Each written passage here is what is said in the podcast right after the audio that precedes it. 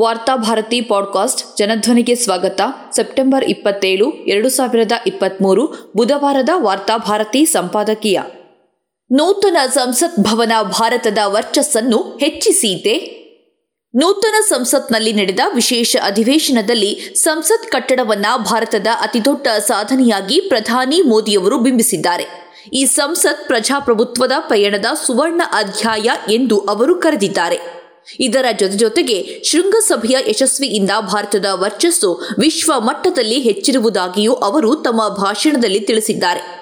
ಕಟ್ಟಡಗಳು ಬದಲಾದರೆ ದೇಶ ಬದಲಾಗೋದಿಲ್ಲ. ಆಳುವವರ ಚಿಂತನೆಗಳು ಬದಲಾದಾಗ ಮಾತ್ರ ದೇಶ ಬದಲಾಗುತ್ತದೆ. ನೂತನ ಸಂಸತ್ ಕಟ್ಟಡಕ್ಕೆ ಅಡಿಗಲ್ಲು ಹಾಕುವ ಹೊತ್ತಿಗೆ ದೇಶದ ತುಂಬ ಕೊರೋನಾ ಕಾರ್ಮೋಡ ಕವಿದಿತ್ತು. ಅದಾಗಲೇ ನೋಟು ನಿಷೇಧದಿಂದ ತತ್ತರಿಸಿ ಕೂತಿದ್ದ ಭಾರತದ ಆರ್ಥಿಕತೆಗೆ ಲಾಕ್ಡೌನ್ ಇನ್ನೊಂದು ದೊಡ್ಡ ಆಘಾತವಾಗಿತ್ತು. ಲಕ್ಷಾಂತರ ಜನರು ಬೀದಿಗೆ ಬಿದ್ದಿದ್ರು. ದಿನಗೂಲಿ ಕಾರ್ಮಿಕರು, ವಲಸೆ ಕಾರ್ಮಿಕರ ಮಾರಣ ಹೋಮ ನಡೆಯಿತು. ಸಾವಿರಾರು ಹೆಣಗಳು ಗಂಗಾ ನದಿಯಲ್ಲಿ ತೇಲಿದ್ವು. ಇಂತಹ ಹೊತ್ತಿನಲ್ಲಿ ನೂತನ ಸಂಸತ್ ಕಟ್ಟಡಕ್ಕೆ ಅಡಿಪಾಯ ಹಾಕಲಾಯಿತು. ಕೇಳುವ ಕಿವಿಗಳಿದ್ದರೆ ನೂತನ ಸಂಸತ್ನ ಕಂಬಗಳಿಂದ ಕೊರೋನಾ ಲಾಕ್ಡೌನ್ನ ಸಂತ್ರಸ್ತರ ಆರ್ಥನಾದವನ್ನ ಕೇಳಬಹುದು. ನೂತನ ಸಂಸತ್ನ ವಿಶೇಷ ಅಧಿವೇಶನದಲ್ಲಿ ನೋಟು ನಿಷೇಧ ಮತ್ತು ಲಾಕ್ಡೌನ್ನಲ್ಲಿ ಹುತಾತ್ಮರಾದ ಕಾರ್ಮಿಕರು ಜನಸಾಮಾನ್ಯರಿಗೆ ಶ್ರದ್ಧಾಂಜಲಿ ಅರ್ಪಿಸುವುದು ಅತ್ಯಗತ್ಯವಾಗಿತ್ತು. ದುರಾದೃಷ್ಟವಶಾತ್ ಪ್ರಧಾನಿಯವರ ಭಾಷಣದಲ್ಲಿ ತನ್ನ ಸರ್ಕಾರದ ಬಗೆಗಿನ ಬೋಪರಾತ್ಗಳಿದ್ದವೇ ಹೊರತು ಈ ದೇಶದ ಜನಸಾಮಾನ್ಯರ ನೋವು ಸಂಕಟಗಳ ಕುರಿತ ಸಣ್ಣ ಕಾಳಜಿಯೂ ಇರಲಿಲ್ಲ. ಶೃಂಗಸಭೆಯ ಸಾಧನೆಯನ್ನ ಅಧಿವೇಶನದಲ್ಲಿ ಬಣ್ಣಿಸಲಾಯಿತು. ಭಾರತದ ಜ್ವಲಂತ ಸಮಸ್ಯೆಗಳನ್ನು ವಿಶ್ವ ನಾಯಕರಿಂದ ಮುಚ್ಚಿಡುವಲ್ಲಿ ಯಶಸ್ವಿಯಾಗಿರುವುದೇ ಭಾರತದ ಶೃಂಗಸಭೆಯ ಅತಿದೊಡ್ಡ ಯಶಸ್ಸು. ದಿಲ್ಲಿಯ ಜೋಪಡ ಪಟ್ಟಿಗಳನ್ನ ಪ್ಲಾಸ್ಟಿಕ್ಗಳಿಂದ ಮುಚ್ಚಲಾಯಿತು ಎನ್ನುವ ವರದಿಗಳು ಮಾಧ್ಯಮಗಳಲ್ಲಿ ಪ್ರಕಟಗೊಂಡವು. ಬರೇ ದಿಲ್ಲಿಯ ಜೋಪಡ ಪಟ್ಟಿಗಳು ಮಾತ್ರವಲ್ಲ, ಮಣಿಪುರದ ಹತ್ಯಾಕಾಂಡಗಳು, ದಲಿತರ ಮೇಲೆ ನಡೆಯುತ್ತಿರುವ ದೌರ್ಜನ್ಯಗಳು, ಮಾನವ ಹಕ್ಕುಗಳ ಮೇಲೆ ಭಾರತದಲ್ಲಿ ನಡೆಯುತ್ತಿರುವ ದಮನ, ಇವೆಲ್ಲವನ್ನ ಶೃಂಗಸಭೆಯಿಂದ ಮುಚ್ಚಿಡುವಲ್ಲಿ ಸರ್ಕಾರ ಯಶಸ್ವಿಯಾಗಿದೆ. ಇದು ನಿಜಕ್ಕೂ ಸರ್ಕಾರದ ಸಾಧನೆಗೆ ಸರಿ. ಆದರೂ ಮುಚ್ಚಿದ ಪ್ಲಾಸ್ಟಿಕ್ಗಳ ಬಿರುಕುಗಳಿಂದ ಹಲವು ಸಮಸ್ಯೆಗಳು ಹೊರಕಾಣಿಸಿದ್ದು ಸುಳ್ಳಲ್ಲ. ಶೃಂಗಸಭೆಯ ಮರೆಯಲ್ಲೇ ಭಾರತದಲ್ಲಿ ನಡೆಯುತ್ತಿರುವ ಪ್ರಜಾಸತ್ತೆಯ ದಮನದ ಬಗ್ಗೆ ಪ್ರಧಾನಿ ಮೋದಿಯವರ ಗಮನ ಸೆಳೆಯುವುದಾಗಿ ಅಮೆರಿಕದ ಅಧ್ಯಕ್ಷರು ಹೇಳಿಕೆ ನೀಡಿದ್ರು.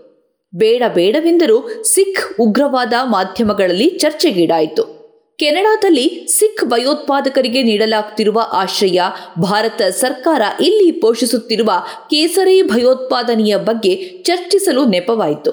ಕೆನಡಾದಲ್ಲಿ ನಡೆದ ಸಿಖ್ ಉಗ್ರವಾದಿಯ ಹತ್ಯೆಯ ಆರೋಪವನ್ನ ಇಂದು ಭಾರತದ ತಲೆಗೆ ಕಟ್ಟಲಾಗಿದೆ. ಈ ಕುರಿತಂತೆ ಅಂತಾರಾಷ್ಟ್ರೀಯ ಮಟ್ಟದಲ್ಲಿ ತನಿಖೆ ನಡೀತಾ ಇದೆ. ಇದು ಭಾರತದ ಪಾಲಿಗೆ ಯಾವ ರೀತಿಯೂ ಭೂಷಣವಲ್ಲ. ಅಂತಾರಾಷ್ಟ್ರೀಯ ಮಟ್ಟದಲ್ಲಿ ಭಾರತಕ್ಕಿದ್ದ ಸದಭಿಪ್ರಾಯ, ಉಗ್ರವಾದದ ಕುರಿತ ಭಾರತದ ದ್ವಂದ್ವ ನಿಲುವಿನಿಂದಾಗಿ ಕುಸಿತಾ ಇದೆ.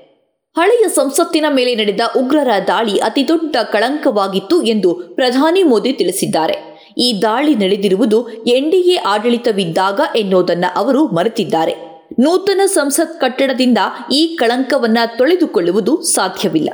ಭಯೋತ್ಪಾದನೆ, ಉಗ್ರವಾದ ಸಂಪೂರ್ಣ ಮಟ್ಟ ಹಾಕುವ ಮೂಲಕ ಈ ಕಳಂಕವನ್ನ ತೊಳೆದುಕೊಳ್ಳಬಹುದಾಗಿದೆ. ಆದರೆ ಕಳೆದ ಒಂದು ದಶಕದಿಂದ ದೇಶದಲ್ಲಿ ಭಯೋತ್ಪಾದನೆ ಬೇರೆ ರೂಪಗಳಲ್ಲಿ ತಲೆ ಎತ್ತಾ ಇದೆ.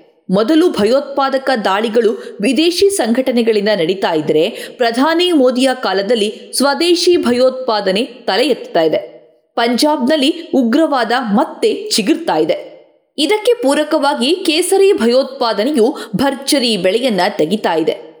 ಮಾಲೆಗಾಂವ್ನಲ್ಲಿ ಬಾಂಬ್ ಸ್ಫೋಟಿಸಿದ ಆರೋಪ ಹೊತ್ತ ಶಂಕಿತ ಭಯೋತ್ಪಾದಕಿಗೆ ಬಿಜೆಪಿ ಟಿಕೆಟ್ ಕೊಟ್ಟು ಸಂಸತ್ನೊಳಗೆ ಪ್ರವೇಶಿಸುವಂತೆ ಮಾಡಿತು. ಇದು ಸಂಸತ್ಗೆ ಭೂಷಣವೇ? ಬೃಹತ್ ಪ್ರತಿಮೆ, ಬೃಹತ್ ಪಾರ್ಕ್, ಬೃಹತ್ ದೇವಸ್ಥಾನ, ಅತ್ಯಾಧುನಿಕ ಸಂಸತ್ ಭವನಗಳಿಂದ ದೇಶದ ವರ್ಚಸ್ಸನ್ನ ಹೆಚ್ಚಿಸಲು ಹೊರಟಿರುವ ಪ್ರಧಾನಿ ಮೋದಿಯವರು ಮುಚ್ಚಿಟ್ಟ ಒಂದು ವಿಷಯವಿದೆ. ಇಂದಿಗೂ ಭಾರತ ಬಡತನದಲ್ಲಿ ವಿಶ್ವದಲ್ಲೇ ನಂಬರ್ ಒನ್ ಸ್ಥಾನದಲ್ಲಿದೆ. ಭಾರತ ಬಡತನದಲ್ಲಿ ಮೊದಲ ಸ್ಥಾನದಲ್ಲಿದೆ ಎನ್ನುವುದನ್ನ ವಿರೋಧ ಪಕ್ಷ ನಾಯಕರು ಘೋಷಿಸಿರೋದಲ್ಲ ಅಥವಾ ಪಾಕಿಸ್ತಾನ, ಕೆನಡಾಗಳು ಮಾಡಿದ ಆರೋಪವೂ ಅಲ್ಲ.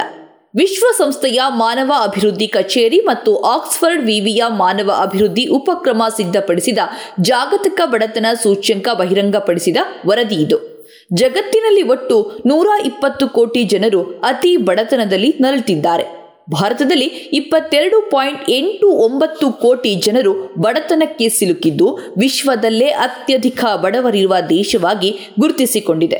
ಆಫ್ರಿಕಾದ ನೈಜೀರಿಯಾ ಎರಡನೇ ಸ್ಥಾನದಲ್ಲಿದೆ. ಈ ದೇಶದಲ್ಲಿ ಒಂಬತ್ತು ಕೋಟಿ ಜನರು ಬಡತನದಿಂದ ನರಳುತ್ತಿದ್ದಾರೆ ಬಹುಶಃ ನೋಟು ನಿಷೇಧ ಮತ್ತು ಲಾಕ್ಡೌನ್ಗಳು ಭಾರತದಲ್ಲಿ ಸಂಭವಿಸದೇ ಇದ್ದಿದ್ರೆ ಬಡತನದ ಪ್ರಮಾಣ ಈ ಮಟ್ಟದಲ್ಲಿ ಏರ್ತಿರಲಿಲ್ಲ ಎಂದು ಆರ್ಥಿಕ ತಜ್ಞರು ಅಭಿಪ್ರಾಯಪಡ್ತಾರೆ. ನೋಟು ನಿಷೇಧದ ಸರ್ಕಾರದ ತಪ್ಪು ನಿರ್ಧಾರದ ಕಾರಣದಿಂದಾಗಿ ಲಾಕ್ಡೌನ್ ಭಾರತದ ಪಾಲಿಗೆ ಇನ್ನಷ್ಟು ಭೀಕರವಾಯಿತು.